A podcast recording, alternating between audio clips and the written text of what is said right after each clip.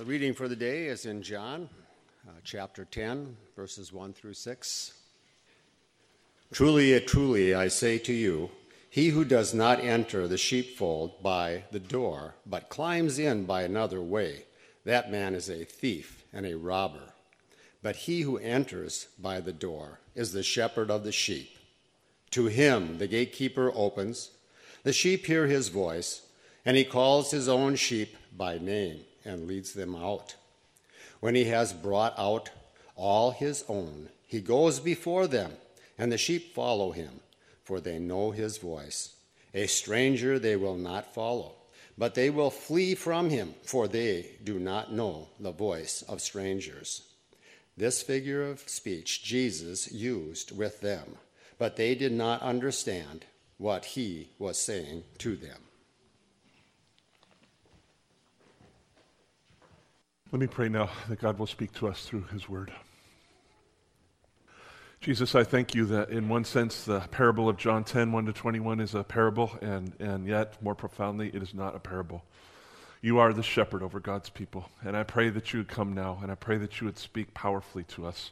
I pray that the words that you spoke on that day and the intentions that you had for that day would transfer to this day, Father. And I pray that you would do amazing things among us, inside of us, uh, in us as a body and even through us to this community today. And I thank you, Father, for what you'll do. Your word is living and active because you are living and active. Your word endures forever because you endure forever. So we open our hearts up now to your living word and ask you to come and do your work. In Jesus' name we pray. Amen. Well, I don't know if you noticed, but John chapter 10 begins in a, in a fairly abrupt way.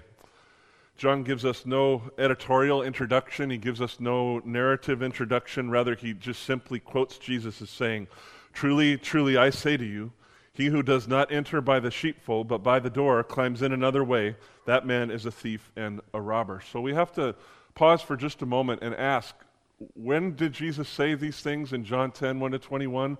Where did he say these things, and to whom was he speaking? Well, you may know that in the original manuscripts of the, the Bible, there were no chapters and verses. The chapters and verses of the Bible were added about 12 centuries later. And the reason they were added was to help uh, in reading, in preaching, in teaching, in writing about the Scripture. They were put there as an aid to help us be able to talk back and forth about various portions of Scripture. And in many ways, they're very helpful. But sometimes they get in the way. Sometimes they, they sort of stop the flow of a book or they trick us a little bit psychologically to keep us from seeing the flow of what's happening. And if you were to read the manuscript as John wrote it, as you were reading from chapter 9 into chapter 10, you would not have the psychological barrier of spaces between chapter 9 and 10. You wouldn't see big type 10 over here. You wouldn't see a break in the flow at all. Rather, let me just back up to chapter 9, verse 39, and read through verse 1 of chapter 10 and show you how it would sound. Jesus said, For judgment I came into this world, that those who do not see may see and those who see may become blind. Some of the Pharisees near him heard these things and said to him, Are we also blind? Jesus said to them, If you were blind, you would have no guilt. But now you say that we see, your guilt remains. Truly, truly, I say to you, he who does not enter the sheepfold by the door but climbs in another way, that man is a thief and a robber. So when we remove the chapters and verses and just read this thing through, I think we can see that Jesus was actually speaking to the same group of people in the beginning of chapter 10 as he was at the end of chapter 9, and he's basically addressing the same issues. Chapter 10, 1 to 21, is part and parcel of the whole story that we read about in chapter 9 last week. So, specifically, Jesus is addressing the Pharisees in the hearing of the man he had just healed in the hearing of his disciples and in the hearing of others who were listening in. And as those people listened in, Jesus spoke to them about true shepherds, about false shepherds, about sheep, and about the purposes of God. And along the way, he's trying to distinguish himself, his intentions, his actions, his purposes, his plans from those of the Pharisees, okay? So he's telling a parable about sheep and shepherds and all this, but he's actually speaking not inside the temple courts, outside the temple courts, but still within the city limits of Jerusalem. He's trying to tell these people about the true identity of those who claim to be shepherds and the true identity of himself. So, with this in mind, I want to spend our time today just working through this parable. And I want to do the best that I can to just help us understand the contours of what Jesus is saying. And then next week, we're going to come back to the same parable and we're going to look at the Old Testament roots of it. This parable didn't just come out of nowhere. Jesus is clearly drawing on some Old Testament passages. And specifically, we're going to look at Ezekiel chapter 34. So maybe sometime this week in your personal time of reading, you'd want to look at Ezekiel chapter 34. And we're going to see how rooted Jesus' words were in that text. We're going to see how God worked through Jesus to fulfill that text here on this particular day. But for today, I want to just stay with this parable and, and start at verse 1 and work through to verse 21 with you today. Let me begin by explaining a little bit about what it was like to be a shepherd in Jesus' day, because I think the picture he had in mind uh, will help us a lot to understand uh, uh what, what he was trying to say in these verses. So, in Jesus' day, most Israelites lived in towns or villages. In our, in our world, we're seeing more and more people gather into cities. But in Jesus' day, most people lived in small towns or villages. And most of those people owned at least a few sheep. Sometimes those families would keep their sheep in a courtyard right outside of their house. But most of the time, what a, a, village would do is they would build a community sheep pen right in or right near the village, and they would all, as various families, put their sheep in there. Then the villagers would hire somebody, usually somebody from their village, to act as a gatekeeper. probably would be more like two people, one to serve by day and the other to serve by night. The gatekeeper's job was to protect the sheep, but mainly to guard that gate and not to let people into the sheep pen that did not have access there. And then, having that person in place, each individual family would appoint a shepherd, usually from their family, uh, to watch over their particular sheep. The shepherds would usually be sons or daughters. Sometimes there was one, sometimes there were two. But the point is, they would have a hired gatekeeper, and then each individual family would have a shepherd of their own. Early in the morning, family by family, the shepherds would go out. The gatekeeper would recognize them by face, know them by name, and give them access to the sheepfold. He would open the door to the sheepfold. Then the shepherd would stand either right by the gate or just outside the gate, and he would begin calling to his own sheep, not to all the sheep, but just to his sheep. And because their flocks were small, even to this day, many Eastern shepherds actually name their sheep and they know them by name. Because their flocks were small, they would usually call them by names, and the sheep would know the voice and the sheep would respond. Some people to this day think that sheep actually do have the ability to recognize their own name. Other people think that they're, they're not actually recognizing the name, they're just recognizing the voice. But whatever the details are, aren't that significant. The point is that the shepherd would stand there and speak, and only his sheep would draw out, out to him. And then once his sheep, all of them, would come out to him, he would lead them from the front and go out into the pasture. See, in, in the West, our shepherds, well, we don't have a lot of shepherds here in Minnesota. But the pictures we generally have of shepherds are of a, a, person standing in the back and driving the sheep and maybe having a, a sheepdog. But to this day, in the East, shepherds lead their flock from the front. And they use the, the power of their voice to lead the sheep, and the sheep follow them because they know the, the voice of their shepherd. And the reason this works is because there is a relationship between the sheep and the shepherd. And I'm not saying they had some kind of close heart relationship. I'm just saying that they actually know each other. The, the shepherd knows the sheep personally, and the sheep know their shepherd personally, and they, they will follow him. So th- this is daily life in Israel. Everybody knew it, everybody would have been familiar with it. And with this in mind, Jesus began now to address the Pharisees, the crowd, the disciples, and the men who had just been healed. And he said in verse 1 Truly, truly, I say to you, this is the 15th time Jesus has said this in John. He's trying to say, Listen to me and listen to me carefully. I'm speaking to you with earnestness about something that's very important and about something that's going to affect your life, whether or not you listen to me or not. So, truly, truly, I say to you with all the passion I can muster, please hear me. I say to you, he who does not enter the sheepfold by the door, but climbs in by another way, that man is a thief and a robber.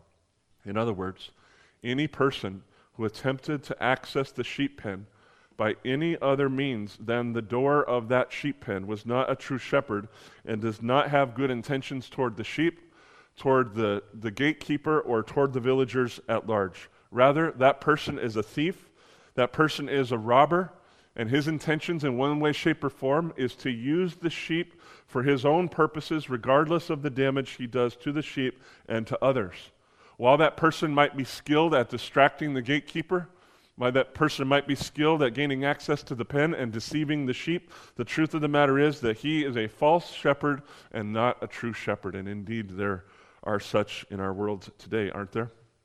On the other hand, verse 2 He who enters by the door is the shepherd of the sheep. To him the gatekeeper opens. And as I said earlier, the reason the gatekeeper opens to this one is because the gatekeeper recognizes the face, the gatekeeper knows this person, and the gatekeeper trusts this person. And then in verse 3, the sheep hear his voice, and he calls his own sheep by name, and he leads them out. The proof that a true shepherd is a true shepherd indeed is that both the gatekeeper and the sheep recognize him, give him entree to the sheep, and they listen to the commands of his voice. And then in verse 4, when he has brought out all of his own, he goes before them, and the sheep follow him, for they know his voice. As I said earlier, unlike Western shepherds, to this very day, Eastern shepherds lead their flocks from the front. They do not coerce or try to force their sheep to follow. They trust in the power of the relationship that has developed between them, guided by the voice to lead the flock to where it needs to go. I was talking about this with Kimmy the other day, and she said, That'll preach right there. Jesus does not lead us by force and coercion, He leads us from the front with the power of His voice. And again, I'm not trying to say there was some deep relationship between literal shepherds and their literal sheep, but I am trying to say that there was a relationship of sorts. I'm trying to say that the people who owned the sheep cared about each sheep. They knew the sheep by name, and there was a bond of trust there, so that all they had to do is speak with the voice, and the, the sheep would follow. The true shepherd, beloved, was a member of the family. The true shepherd had rightful access to the sheep. He had personal knowledge of the sheep. He called the sheep by name. He led them on the basis of mutual trust and love and care and concern and he saw that they were fed by day and that they were kept safe by night. But as for false shepherds, look at verse 5. He says, A stranger they, the sheep, will not follow, but they will flee from him, for they do not know the voice of strangers. Indeed, while a false shepherd may do his best to neutralize the gatekeeper, somehow gain access to the sheep and somehow try to get them to follow him. Eventually, his plans will fail unless he does great harm to the sheep because eventually they don't know his voice and they are afraid of him and they will flee from him. They will not follow him far because they don't know him, they don't know his voice, and the bottom line is they don't trust him at all. And as I said, maybe for a moment, maybe for a season they will follow, but eventually they will flee because there's no trust there. Now, at this point, Jesus paused and he probably scanned the crowd. In my mind's eye, that's what I see. He has told his parable now, and I think he just stops to look each person in the eye as well as he can and to see what effect his words are having. And I think he could see that as much as the details of the parable made sense to them, they didn't get his meaning. They didn't understand the application of what he was saying. They didn't understand the, the, the, the force of his words with regard to the, the specific situation that they were in and the particular people that were standing there. And so, with love in his heart and with boldness in his heart, Jesus went on to explain his words. And first, he identified himself with one part of the parable. Then, second, he identifies himself with another part of the parable. So now let's start at verse 7 and work our way through the rest here and see what Jesus has to say, now mainly about himself. First, Jesus says in verse 7 Truly, truly, I say to you, please listen carefully. With deep passion and earnestness, I say this to you I am the door of the sheep. This is the third of Jesus' famous I am sayings in the Gospel of John. Do you remember those? We've talked about them a little bit before. Seven times in the Gospel of John, Jesus says, I am with something to follow. This is the third of them. And when Jesus uses the words I am, they're not just words. He's using the holy, sacred name of God, Yahweh, I am, and applying it to himself. So please hear me, beloved. When Jesus says, I am the door to the sheep, he's not just comparing himself to a piece of his parable, he is making a claim to be God. He's trying to reveal some aspect of his divine nature and to help the people understand. And in this case, he's saying that he is the only way of access to the pen and the pasture of God. Jesus is saying that he is the only legitimate entry point into God's family and into God's field where he nourishes his family, where his people are protected by night and fed by day. Indeed, many years later, probably it would have been 10, 15 years later, a little uh, foggy on the math of the timing, but it wasn't all that long later. Jesus' half brother James had risen to become the key leader of the church in Jerusalem and he was now facing down some of these very leaders. Now they were not against Jesus, now, now they were against James. And for whatever reason, they actually took him to the very top of the temple and they questioned him about a number of things. But the last question they asked James was this They said, What does it mean when Jesus said, I am the door? What does that mean? James answered, It means that Jesus Christ is the only way to salvation and there is no other. When James answered that way, the Pharisees and their cohorts threw James off the top of the temple in order to kill him. And unfortunately for them, their plan didn't work. He hit the ground, but he did not die. And so they had some of their people take up stones and they killed James right there in the temple complex, right at the base, probably at the back of the temple complex. Now, while that is a sad story in the short term, it serves to illustrate a very important point, beloved. The Jews understood that for a person to claim that he is the door of the pen and pasture of God is for that person to claim that he has a very privileged status with God, or perhaps even to say that he is God. I don't think in the day that Jesus said these things, they necessarily caught all the implications of what he was saying, but they knew he was saying something way beyond what any mere human being should be saying. And later, you'll remember in John 14, 6, Jesus was much more explicit about this. He said, I am the way, the way. I am the truth. I am the life. No one comes to the Father except by me. John 14, 6 and John 10 here are essentially saying the same thing.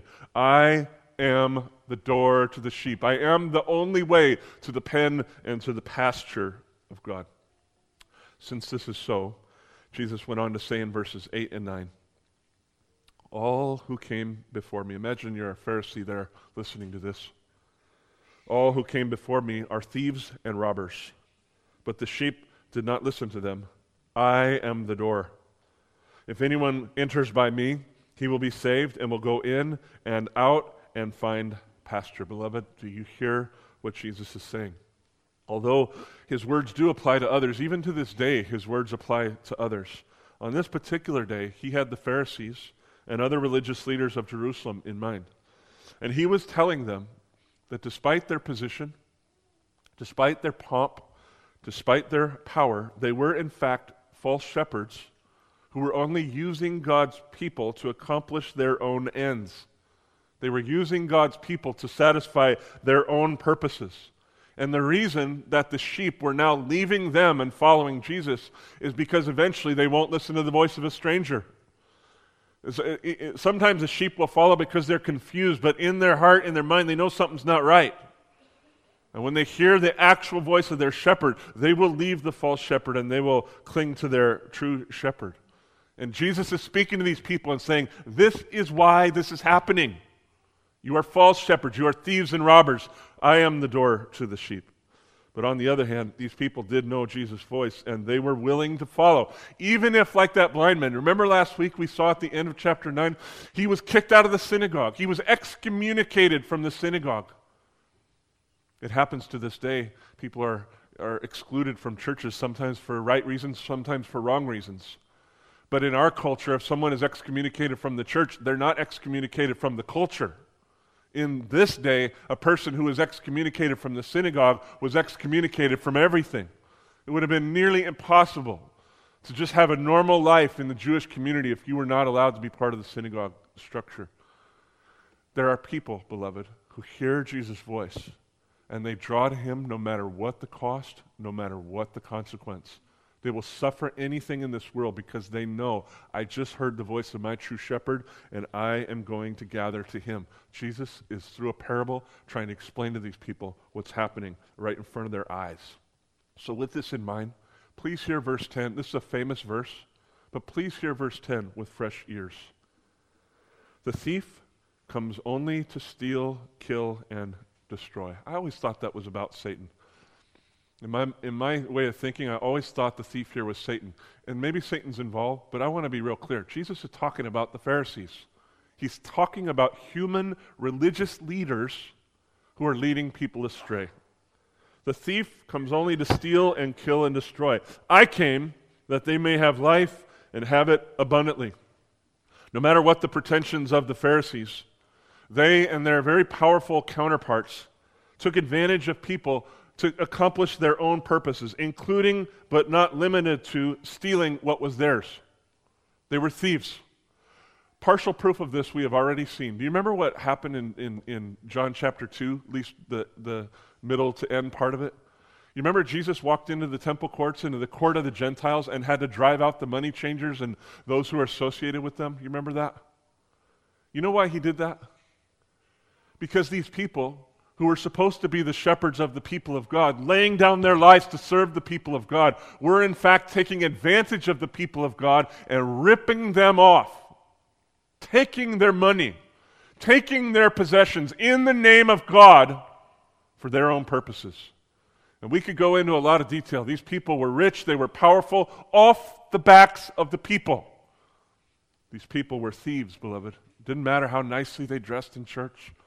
Had the Today we don't do this, but in their day they had the fancy hats, they had all the nice, everything looked great from the outside. But as Jesus said somewhere else, you guys are like graves.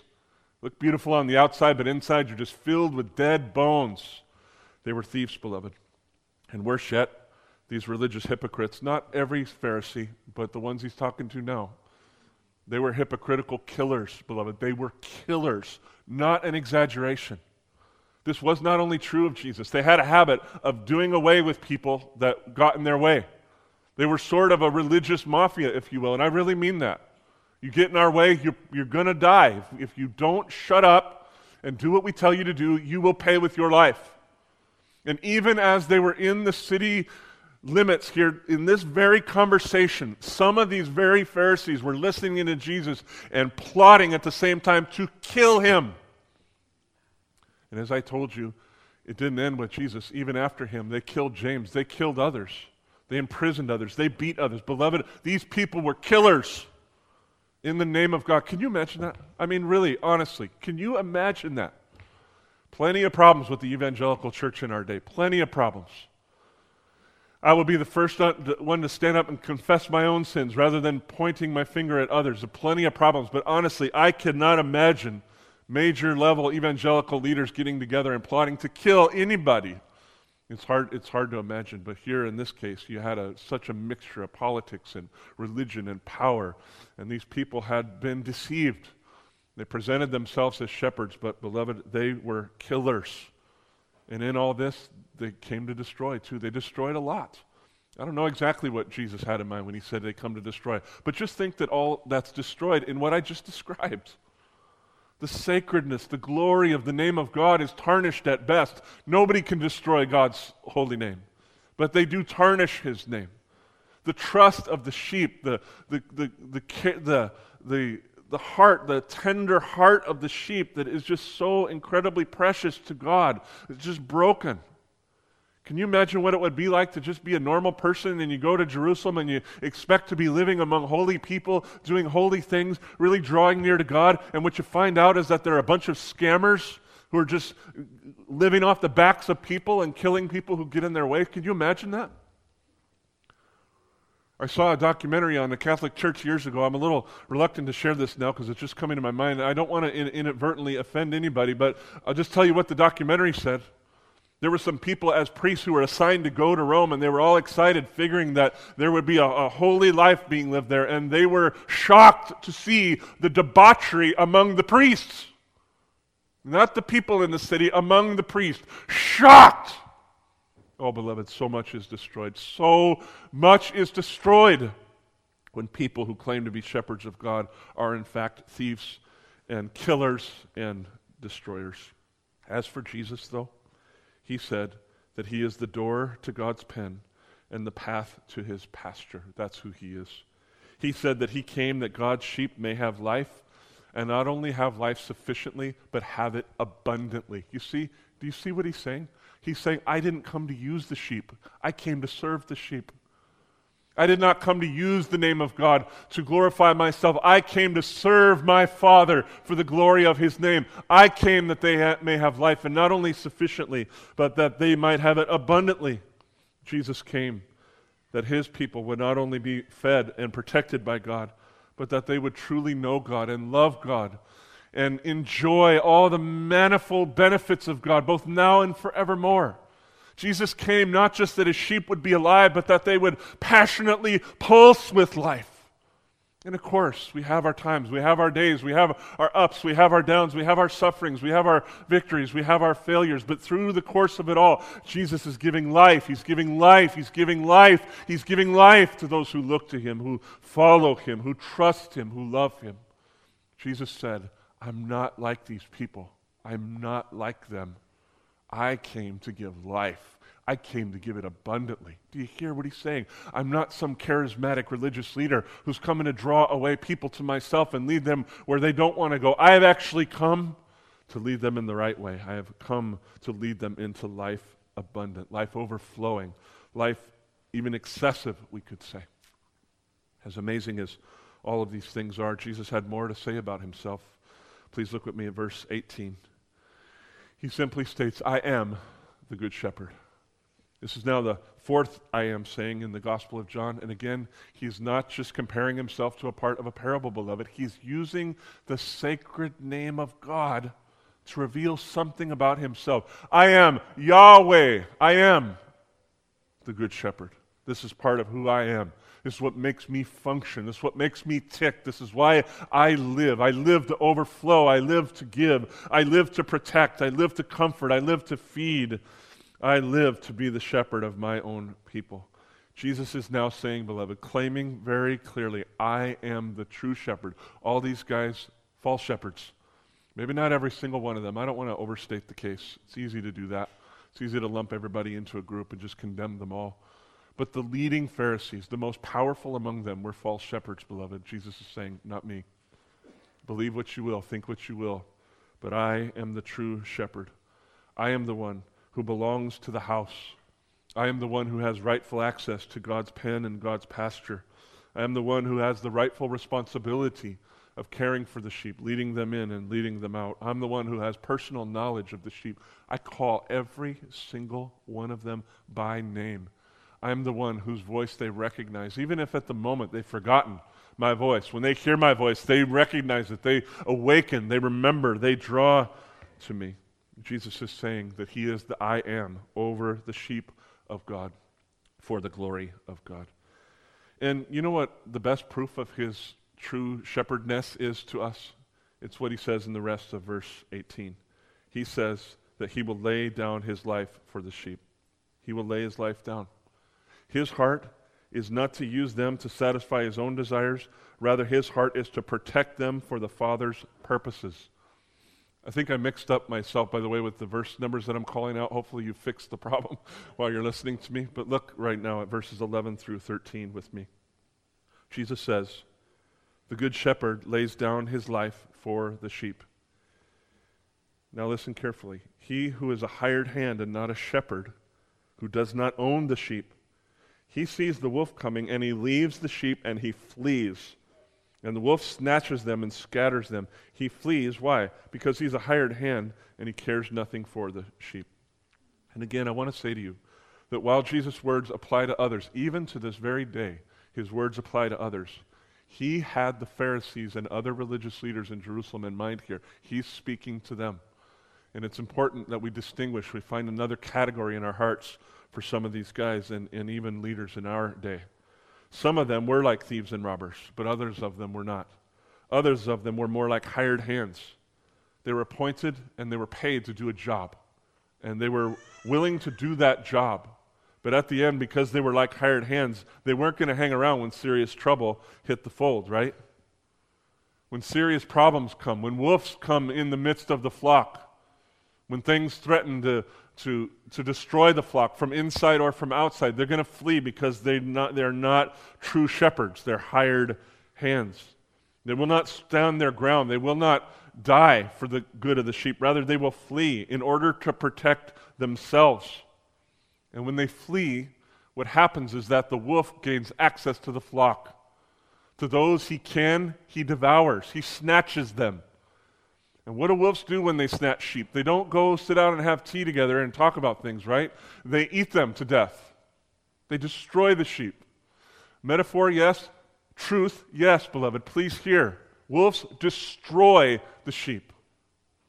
And those that they cannot snatch and destroy, they will scatter. They will scatter them as far as they can and as fast as they can.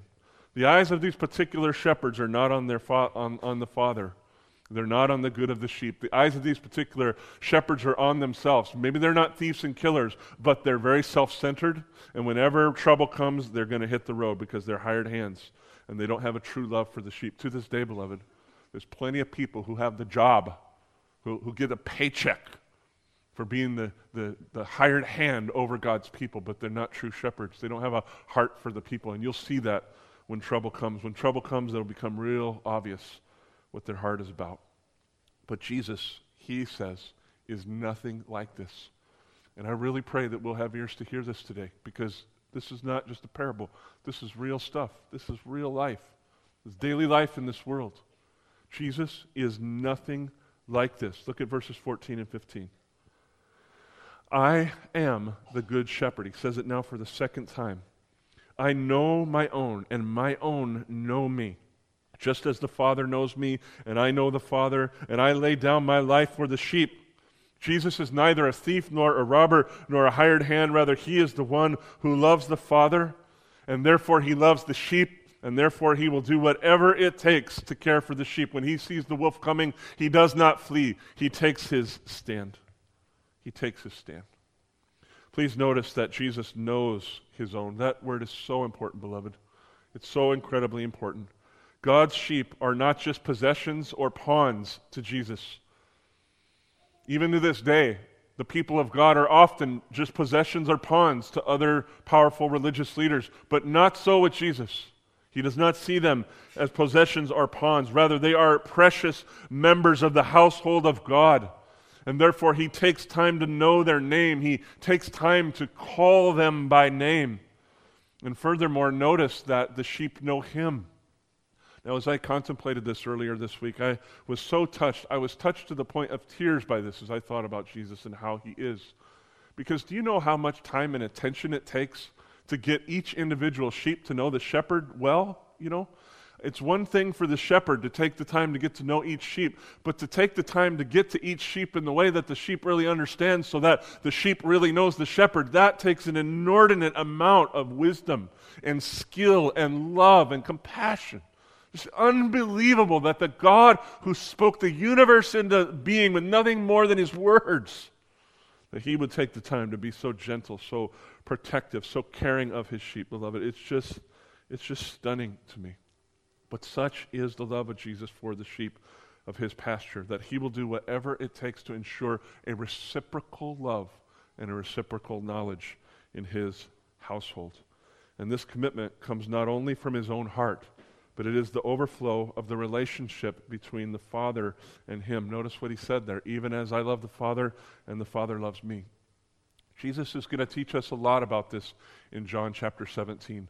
It's so many months off, but I'm telling you, I cannot wait till we get to John 17. One of my life prayers is, Lord, I'm ready to go see you anytime, but please let me preach through John 17 before I go.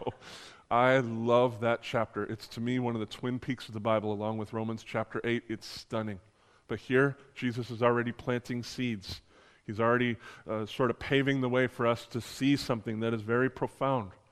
That his love for the flock is the overflow of the love between the Father and of the Son. And of course, the Holy Spirit is also involved in this. But in John, there's a special relationship between the Father and the Son that is often highlighted.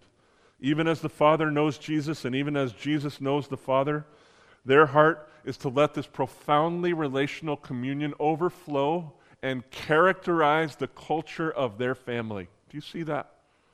Deep personal love, where the people are valued and known and cared for and protected, is the culture of Jesus' household. And because he is deeply driven by love for his father and for the flock, he will not flee when trouble comes, but he will lay down his life for the sheep. He fears not the wolf because he has an adequate and a proper fear of his father. Although he was saying these things to Jewish people and uh, about Jewish people, he took this opportunity to teach them that his, that his father's plan was much greater than Israel. This is something that maybe these people should have known, but they didn't think about very often, that's for sure. In fact, the Father's plan would include all the nations of the world in accordance with his promise to Abraham so, so long ago. Jesus was vague about what he said, and surely I don't even think his own disciples understood him in this moment. Later they understood him, but in this moment I don't think they understood. But I'm telling you, beloved, verse 16 is just so packed with stuff. I could preach an entire message just on this verse. So let's just look at it, and I'll say a couple things about it. Jesus said, And I have other sheep that are not of this fold. I must bring them also, and they will listen to my voice. So there will be one flock, one shepherd. When Jesus says this fold, he's talking about the Jewish community. And therefore, when he says that he has other sheep that are not of this fold, he's talking about Gentile communities. And in fact, we know from other things that he's talking about every Gentile community, every language, tongue, and nation. So please notice a few things with me. First of all, the sheep about whom Jesus is talking already belong to him. Please understand that. I have other sheep. I have other sheep. They already belong to him. Second, because they already belong to him, when he speaks, they will listen to his voice. There might be a process. There might be a time where people struggle. It might be a time where people even object and fight against Jesus, but eventually they're going to come to him because, as his sheep that already belong to him, they're going to know his voice and they're going to draw to him. In my own case, the Lord dealt with me for quite a long time before, frankly, he smacked me up the side of the head with his rod and brought me to himself. But on that day, October 26, 1986, I knew my shepherd was speaking, and I came. And the proof that it was real is that 30 plus years later, I'm still standing here in love with Jesus. Why? Because of his love to me. I already belong to him. And so when he spoke, I came to him. Third, notice that his mission in the world to this day is not just to acquire more sheep, but to seek those who already are his. Do you see? Jesus' design in missions throughout the world is not to coerce people into the kingdom of God, it's not to persuade them into the kingdom of God. We were joking about this earlier, but really, it's not to, to bring them in by, hey, here's some brownies, here's a nice car, here's another shiny thing. Come to Jesus and you'll get this thing. No, no, no. He doesn't have to play games like that. He's not going in to try to grow his movement. He's going to find his own sheep. He's going to seek and save the lost that already belong to him. Fourth, his vision then is to lead sheep into the singular fold of God. What does this mean? It means that Jews and Gentiles alike will be one flock with one shepherd. That's what it means. Those who teach, there are not many groups that teach this, but there are some that teach that the Jews are saved still to this day through the law, and Gentiles are saved through the cross of Christ. Those people are teaching heresy. To call them heretics is another matter. You'd have to get to know the person. Sometimes people are sincere but unclear about the fine points of doctrine. There is not two ways to salvation. There is one way to salvation. There is one door to the pen and pasture of God. His name is Jesus Christ. There is no other. Jews and Gentiles alike will form one flock, and we will have, and we have even now, one shepherd. And so, with this, Jesus concludes verses 17 and 18. For this reason, the Father loves me. And what's, what's that reason? Because I lay down my life that I may take it up again. Nobody takes it from me but I lay it down of my own accord. I have authority to lay it down, and I have authority to take it up again. This charge I have received from my Father. Beloved, I hope you can hear what he's saying. Imagining the scene with him and the Pharisees there. He's speaking to them. He knows that they're plotting to take his life. And he is telling them that his impending death will come not because of their plans but because of his willingness to lay his life down for the sheep so that they'll be safe from the wolves. Jesus is in control here. Yes, they may kill him, but Jesus is not a victim. There's a willingness in Jesus' heart, there's a, a desire in his heart to do whatever it takes care for the sheep, and glorify his Father's name. That is the greatest proof that he is the true shepherd, beloved. The greatest proof. He gave up every earthly thing for the good of his flock and for the glory of his Father. A parable is just a parable, but now Jesus is talking beyond the parable. He's talking about real life. Soon he would die. But he wants the people to know something that no one takes the life of the good shepherd. Why?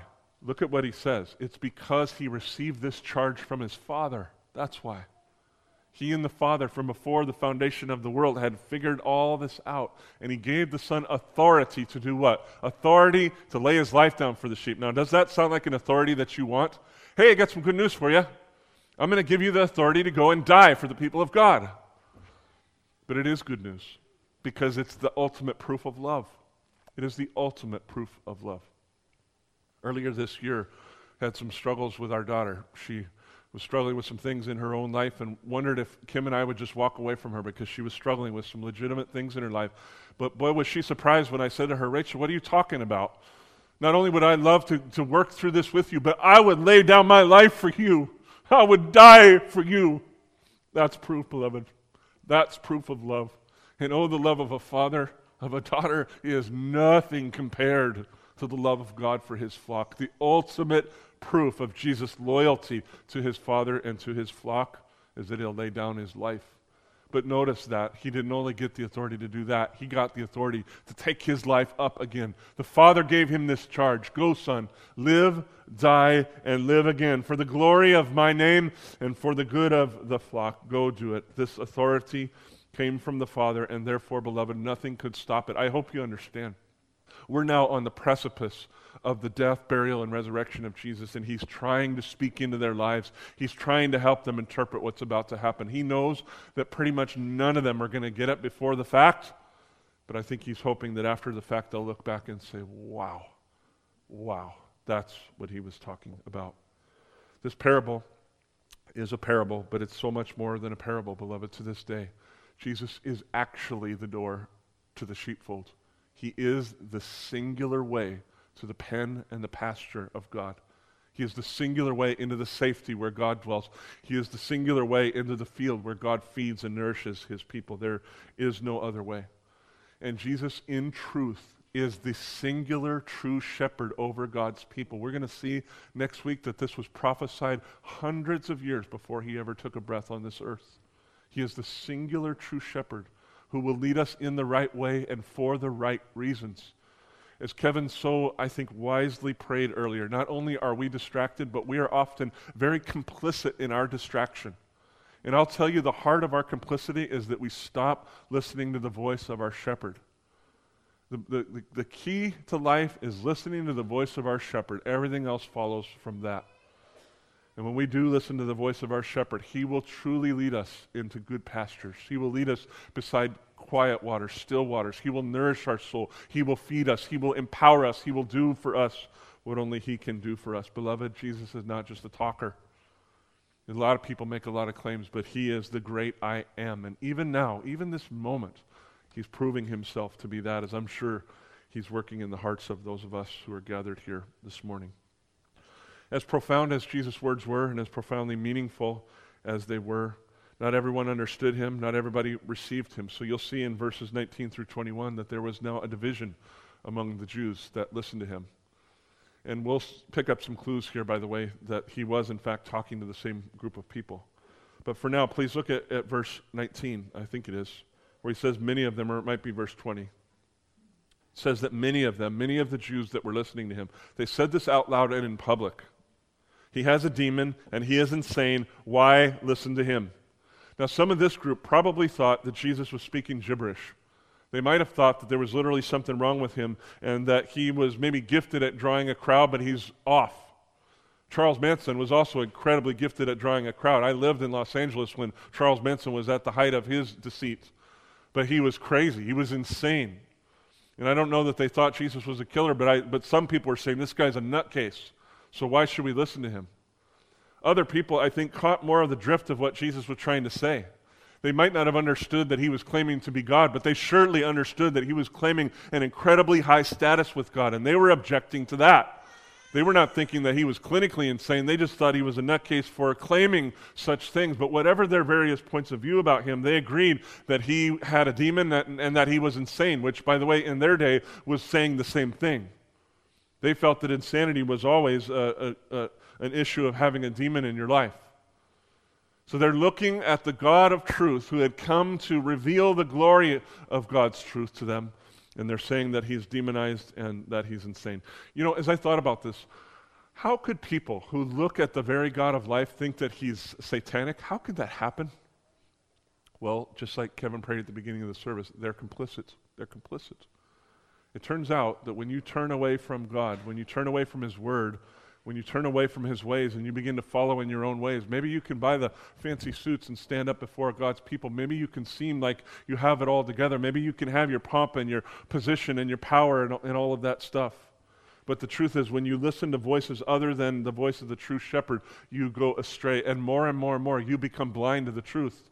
You remember we saw that at the end of, of chapter 9. Jesus said, Listen, the problem with you guys is you think you can see, but you're actually blind. You're so blind that you cannot see the blazing glory of the Son of God revealed right in front of your face. You can't even see it. You can't even see it. But whatever the deep, deep causes, the bottom line is these people thought that he had a demon, that he was insane. You'll see in verse 21, though, that another group rose up and I think that among them were some Pharisees. So we have to be careful not to lump all these people into one group. They said, These words are not the words of one who is oppressed by a demon. Can a demon open the eyes of the blind? So this group is not necessarily persuaded at this time, but they're looking at the works of Jesus, they're listening to the words of Jesus, and they just can't believe that this guy came out of nowhere, that he was demon possessed or oppressed, or however you want to put it and that he was an insane man. They can't believe it because they're saying, could a, an insane person do these things? Can an, an insane person make so much sense from the age of 12 upward and so powerfully persuade people? Not by the power of his personality, but by the inescapability of the truth that he's speaking. Who could do this? And again, maybe they're not believers right now, but I think among this group there are a number of people who are eventually going to believe because they're hearing his voice and they're responding. They're like, I don't know what this is, but there's something that sounds familiar-ish about this. There's something that, that feels attractive to me. There's something that feels penetrating to me, and I don't want to turn away from it. Whatever the details of their division on this particular day, I think that Jesus had all the confidence in the world that in the end his own would believe in him and they would gather to him. They would hear his voice, and eventually, after a process, they would follow him. In the short term, Jesus' words and Jesus' works would divide people from people. Doesn't that still happen today? The works of Jesus, the words of Jesus, that sharp sword that comes out of his mouth, it usually begins by dividing people from people. And then, in the long term, those words draw his flock to himself. In the short term, they divide. In the long term, they unite the flock of God. In the long term, Jesus uh, leads those people to walk through the door that is Him so that they now have access to the pen of God and to the pasture of God. In the long term, Jesus knows, and He knew then, that His own people would follow Him as their good shepherd all the days of their life, and in fact, into eternity. Because, beloved, again, this parable is not just a parable, this is real life. This was happening live then, and it's happening live right now. Jesus' words divide and they unite his flock unto himself.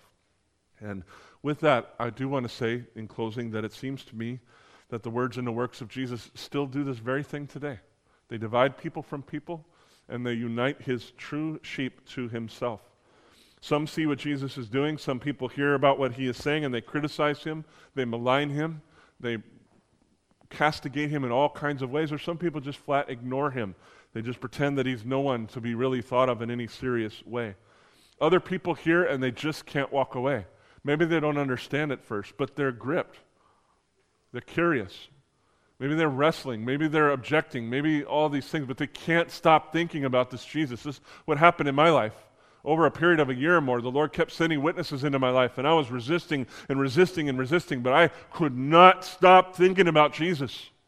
I could not stop. And finally, on that fateful day in October of 1986, he came and brought me to himself fully and faithfully because I belong to him. From before the foundation of the world, I belong to him. And I believe, maybe even in this room right now, it's happening. Maybe there's something in you that's resisting Christ or wrestling with Christ, but you know, you know that you're hearing something real. And I want to tell you, if that's you, eventually he's going to bring you to himself because you belong to him. He knows what his word will do, he knows how it will divide. He knows how it will unite to himself. And so I just want to take a little time now to pray before we sing our closing song. I want to pray that God would use his word to work powerfully among us. And I trust that he will do just that. So I want to start. I'm just going to be silent for a moment and just let you reflect on what you've heard today and on the words before you in your Bibles today. And then I'll pray and then we'll sing our closing song. Lord, I do want to ask you in these moments of silence that you would come and by your Holy Spirit that you would speak, that you would reveal, that you would take the powerful two edged sword of your word and pierce our hearts, Lord, and help us to see what you want us to see here today.